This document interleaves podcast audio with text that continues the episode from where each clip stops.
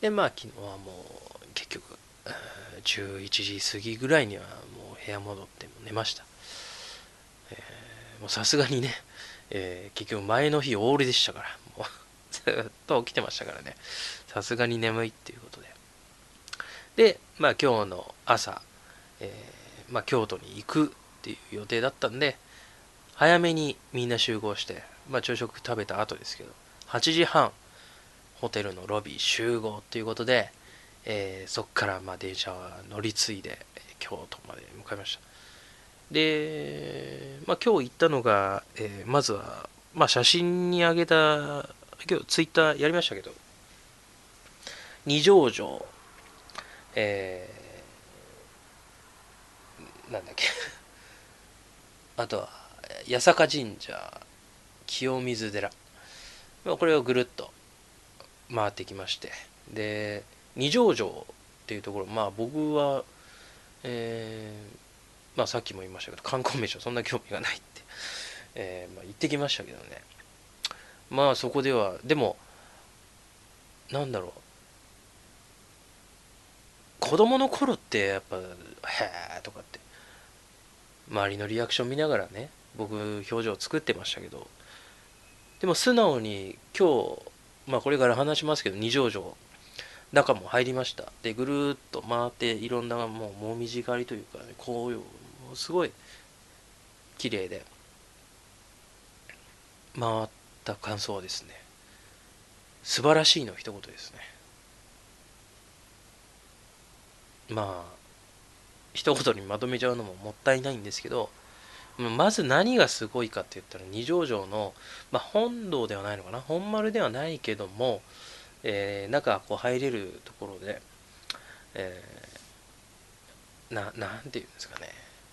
まあもう何の部屋か忘れたからもう。何の部屋だったっけな。いやもう本当歴史に疎いんでね、えー、もう全然思い出せないしわからないんですけど。部屋の中に、まあ、将軍がいてでまあ家来というかまあずっとこう何ていうんですかね。まあ、お辞儀してるような体勢の人形がブワーって並んでたんですよ。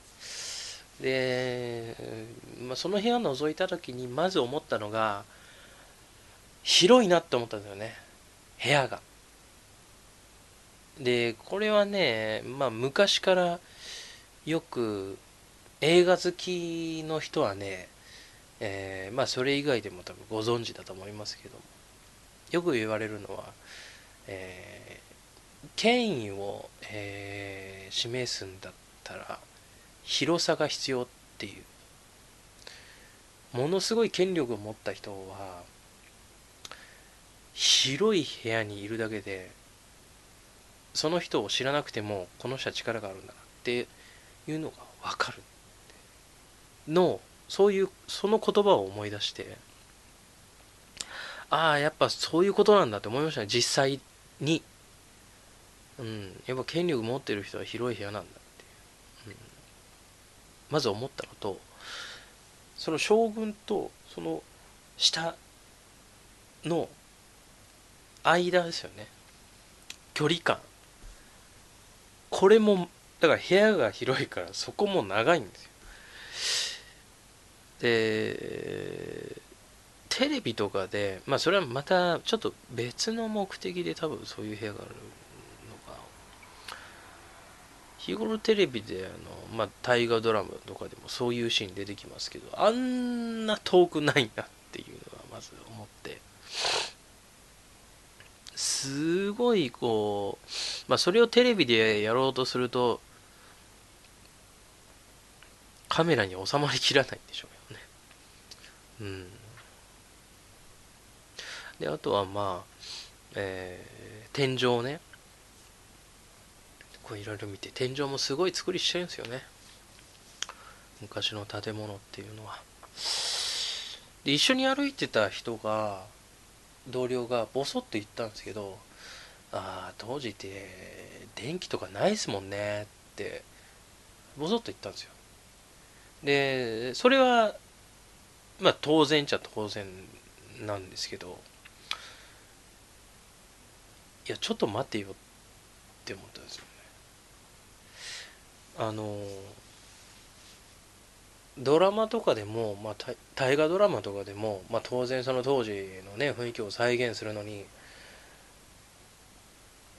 ねあの明かりとかねつけてますけどまあろうそくというか提灯というかねそういうので。でも言ったって多分あれは照明かなんかは焚いてると思うんですよね。あそこまで明るくなんねんじゃねえか。で今日行ったのはもう本当まあ朝ですよね。10時9時、えー、10時ぐらいかな。うん。まあ言ってももう日に昇ってますよね。で今日晴れてました。京都。そうそんな状況でも昼電気なかったらこんなに暗いんだって思ってで当然明かりはつけるでしょうけどやっぱその広い場所だから建物自体も。まあ当然中に行くにつれて外との光はどんどんシャットアウトされていくわけですよね。どんどん暗くなって歩いていくうちに。こういうところにね火を灯してこう明るくしてたのかなでも言ってもそんな明るくなんないよなとかね。うん。すごい生活をしてたんだなって結局そういう感じのことをね思い出しあの思いましたよね。当時の人って。一軒家とかね。一軒家というか、まあ、あのすごいシンプルな家だったらね。いいけどもあんなにいろんな部屋あってところどころにその火焚いてるような明かりがあってとかって考えたらすごいね、うん、当時の人って。でまあその二条城行って。でその後はまああの電車乗って八坂神社に向かいました。で、まあ、二条城行った時はねそんなに観光客がいなくて。全くいなかったっていうわけじゃないですけどね。人はまあそれなりにいましたけど、まあ、そこまで思ったよりかは人は少なかったです。でまあこのまま八坂行っても大丈夫かなと思ったら、まあ、八坂の八坂のあるところ着いたら駅着いたらまあ人多くて。で江坂神社まあ入った途端屋台ですよ、えー、で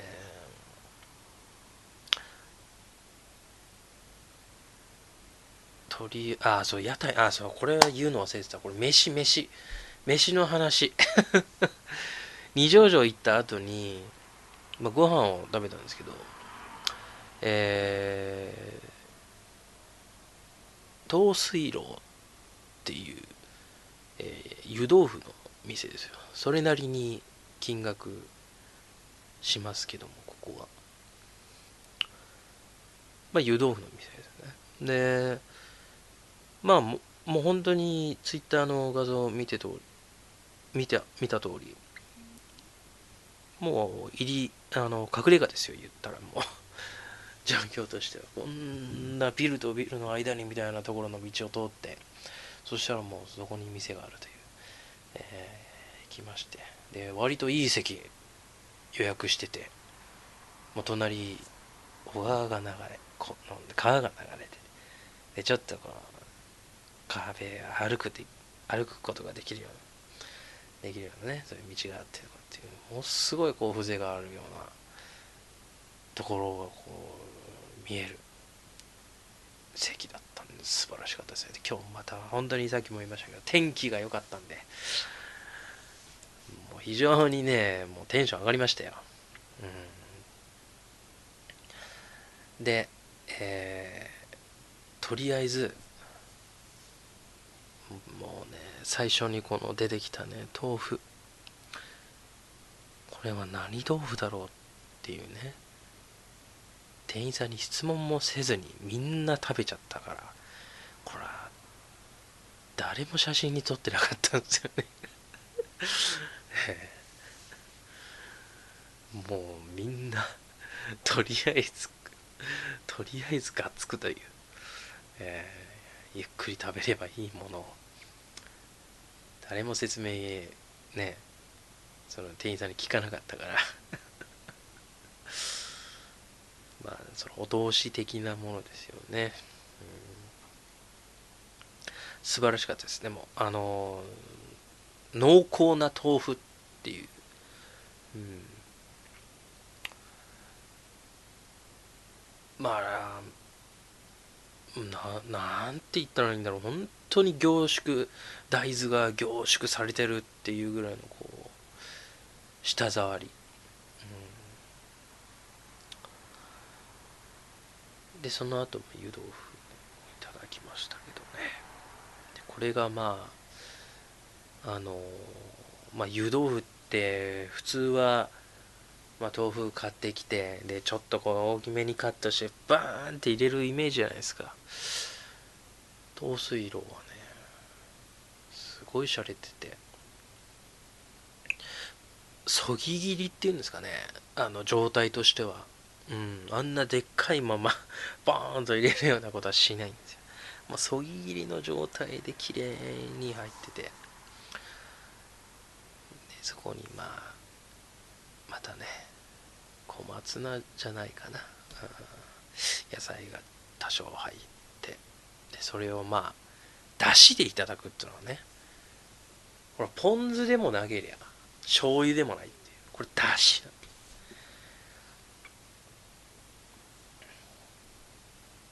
これがまたさっぱり以上にさっぱりしててゆっくり食べましたねみんな。うん。生姜とか乗っけて。ネギを乗っけて。濃厚な豆腐を時間をかけて食べるという。人生で初めてですよそんなことしたのは。でまあ豆腐が美味しくてね何回も言っちゃうけど。豆腐はうまかったですよ、えー、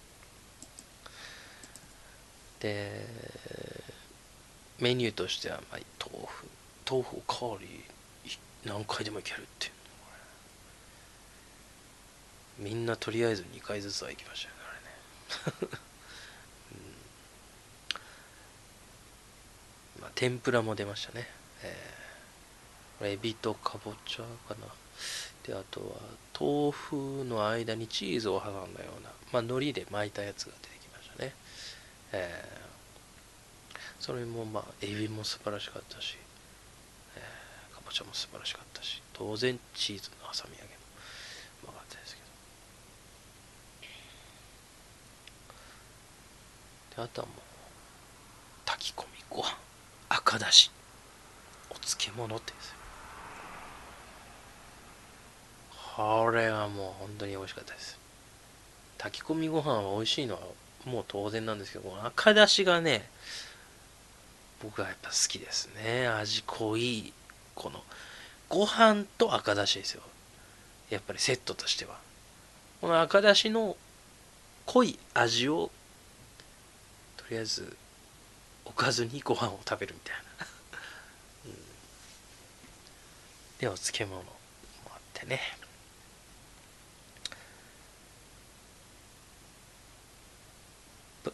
いや非常にバランスの取れた食事をいただかせていただきました。まあ、デザートもあって、えー、これがね、えー、豆乳と栗のシャーベットっていうの。もう最初えどういうデザートなのかなって思ったんですけど。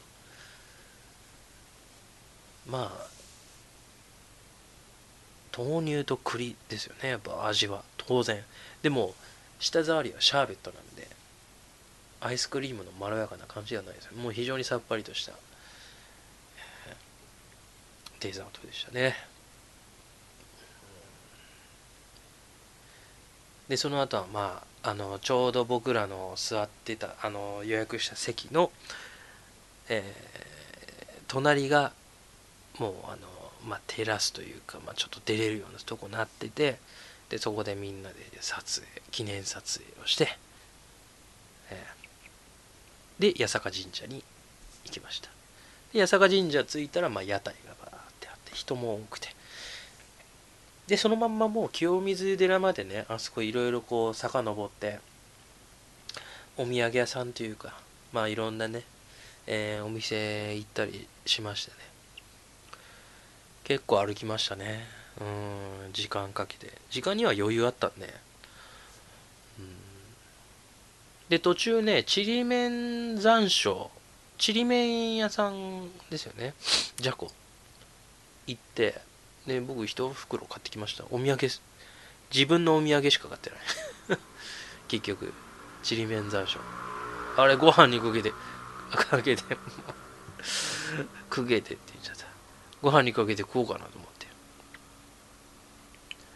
すごいご飯に合うだろうなっていうぐらいちょっと味味に惹かれたというか。うん。でももうちょっと今日はやめときましたけどね、えー、で途中こう千枚漬けとかねお漬物を売ってたりしたところも寄ったりねして。であとは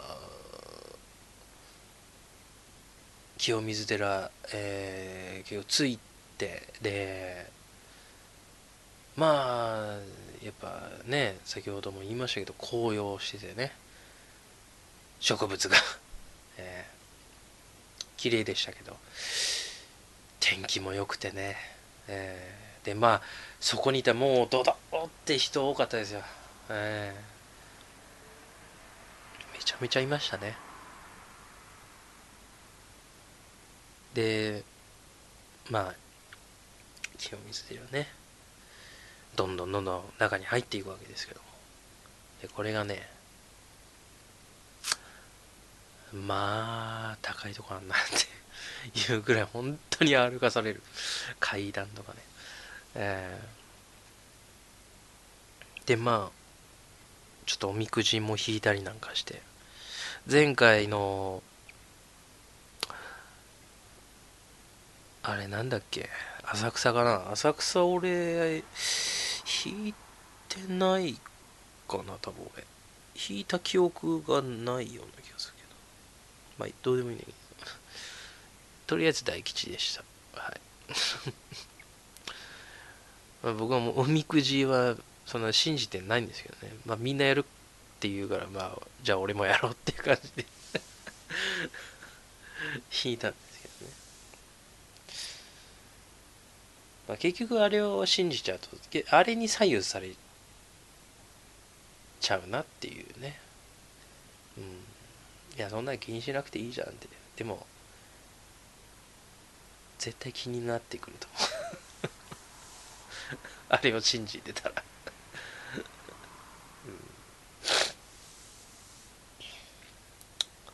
うん、でおみくじ引いてでどんどんそのまああのいわゆるあの何ていうんですかもう清水寺といえばこの角度っていうやつあるじゃないですか。多分もうみんなイメージすると思うけど。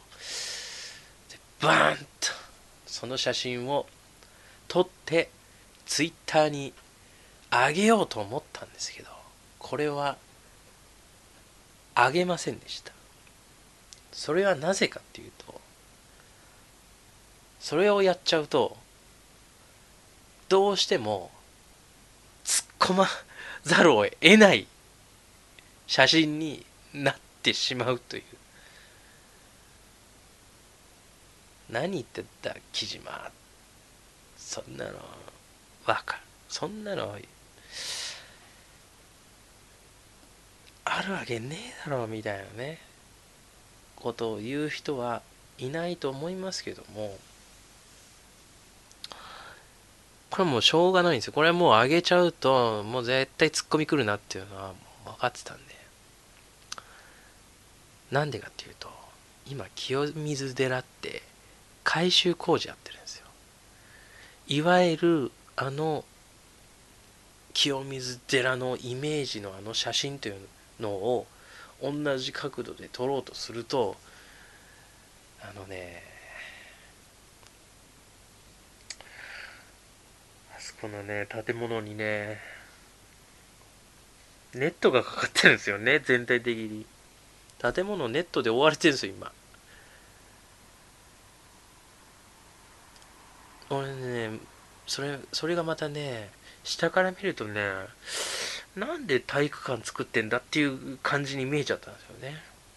うん。まあ他の、今日めちゃめちゃあのスマートフォンとかね、いろいろ撮影してた人が、他の観光客とかでたくさんいましたんで、まあ、ツイッターで検索して、清水寺って検索して画像けあの画像検索すれば あ、こういうことかっていうのがわかり、わかると思います。あのメインショットを撮ると、こういうことになったのかっていうのがね。まあ、それは検索して、えー、皆さんで確認してくださ。い、で、まあそうそういうのありましたけど、まあでもとにかく素晴らしかったです。あの、京都の街並みと、えー、もみじの赤さ加減と、グラデーションっていうんですかね。えー これがもみじ狩りがっていうぐらい堪能させていただきました。えー、初めてですね、ああいう風にちょっとゆっくり歩いて綺麗だなって思ってしまったのは。うん、桜なんか綺麗ってね、あの思うけどもう慣れちゃったっていうのがあってあってもうあのピンクに うんいや綺麗だけどもういいよっていうぐらいのね散々見てきたんですけど、もみじの赤っていうのはもう何年ぶりに見たんだろうっていうぐらい。うん。十何年ぶりぐらいかな。感動しました。で、写真を、まあ、結構上げましたけどね、今日はツイッターにね。えー、また清水寺のね、あのー、建物も、えー、赤だったんで、また、綺麗でしたね。で、えー、まあ、そこからもう京都駅の方に、えー、向かいましてで結局ね昼飯食ったのがもう12時から13時でしょ。で大体そこからもう清水寺まで行って1時過ぎか、えー、4時ぐらいまではもうずっと清水寺に行った感じですかね。でそこからタクシーでまあ京都駅に帰ってきてって感じなんで、まあ、4時間ぐらいはずっと歩きっぱなしでしたね、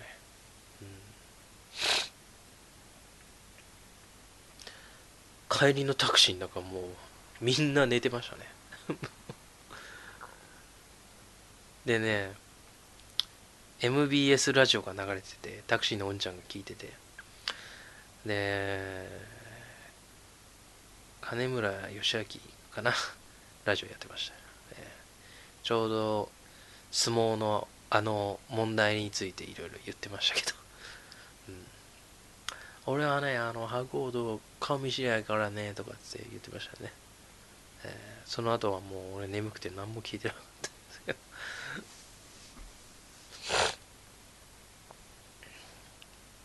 で、京都駅着いて、じゃあ何しようかなと思って、こう、時間があったんで。で、結構歩いて、まあ言ってもね、昼ご飯はね、豆腐ですよ。ご飯は出てきたにせよ、豆腐ですよね。で、そこを、それを食べてずっと歩いてたんで、お腹空いたってなって、じゃあ、天一行きましょうってなって。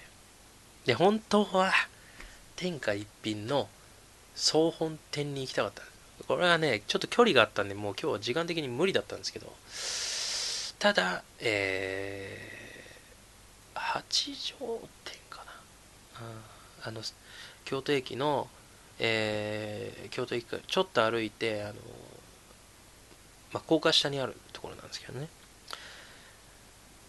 で、行ったら、空いてなかったんですよね。17時開店。で、まだ30分ぐらい時間あるんですよ。で、その前で待とうにも、もう暗くなってて、なりかけてて、で、ちょっと寒いし、どっかもうカフェかなんかでじゃあ時間潰しましょうかって言って、その近くにあるイオンに行ってスタバでコーヒー飲んでた、うん、僕はまあアイスティー。飲みましたけどうん。で17時になりました。じゃあ行きましょうって言ってもうみんなウキウキですよ。もうね天一以外のものを食べたくなかった。んでその時みんなもう口が天一になってたのね。で天一入ってもう波を頼んでとっこりとっこりじゃねえ。ちょっと興奮しすぎてとっこりっていうじゃん。こってりね。こってり頼んだあの感覚。なんせ僕は職場の職場が変わったもんですから。あのもともといたところには天一があったんですけど移動先には天一がないわけですよ。もうね半年以上ぶりに天一行きまして最初食べた時のもうなんで幸せな感じ？もういや久しぶりにみたいな。って言いながらもそういえばこの間食ったら 半年ぶりじゃなかったな。そう前回前回俺大阪行った時普通に食った。そう連れてってもらったんです。とある人に。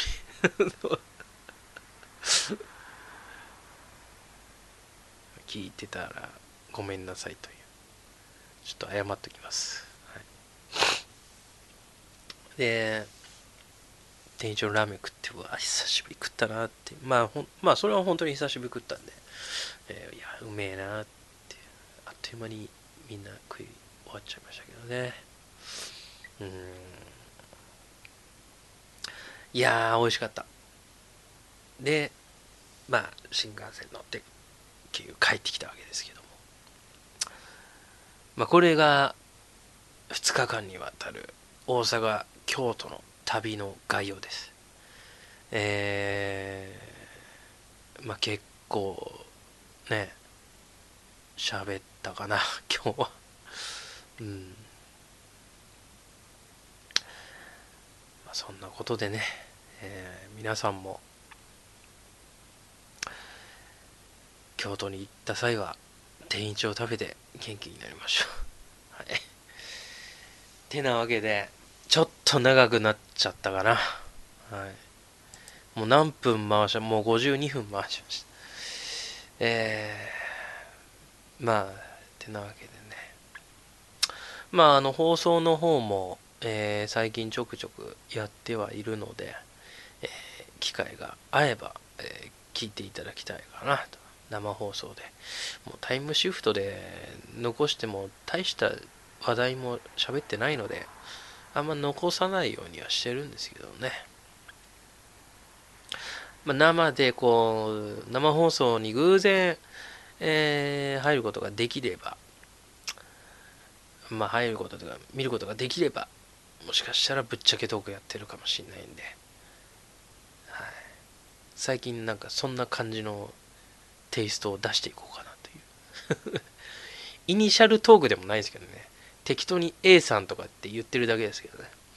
うん。だから本当にわかんないという。うん、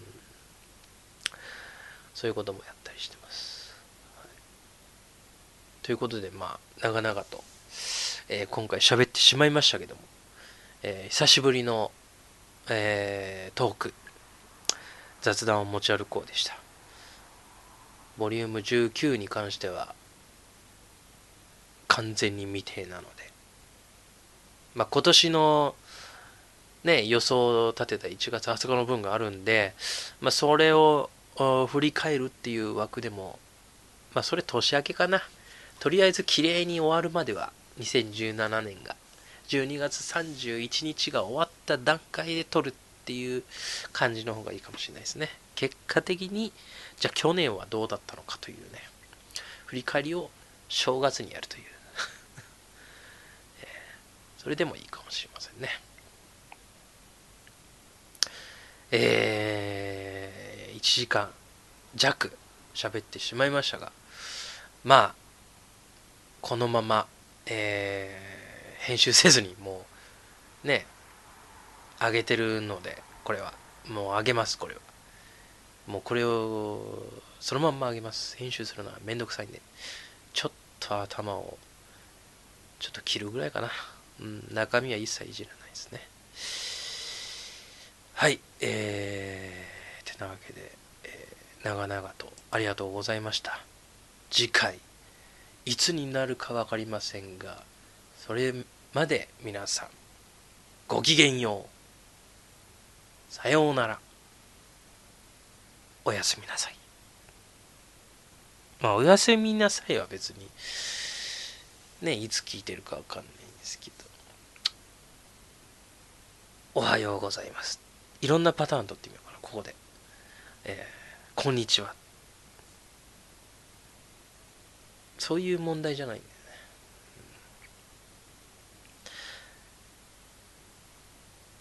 まあ、素直に、お疲れ様でした。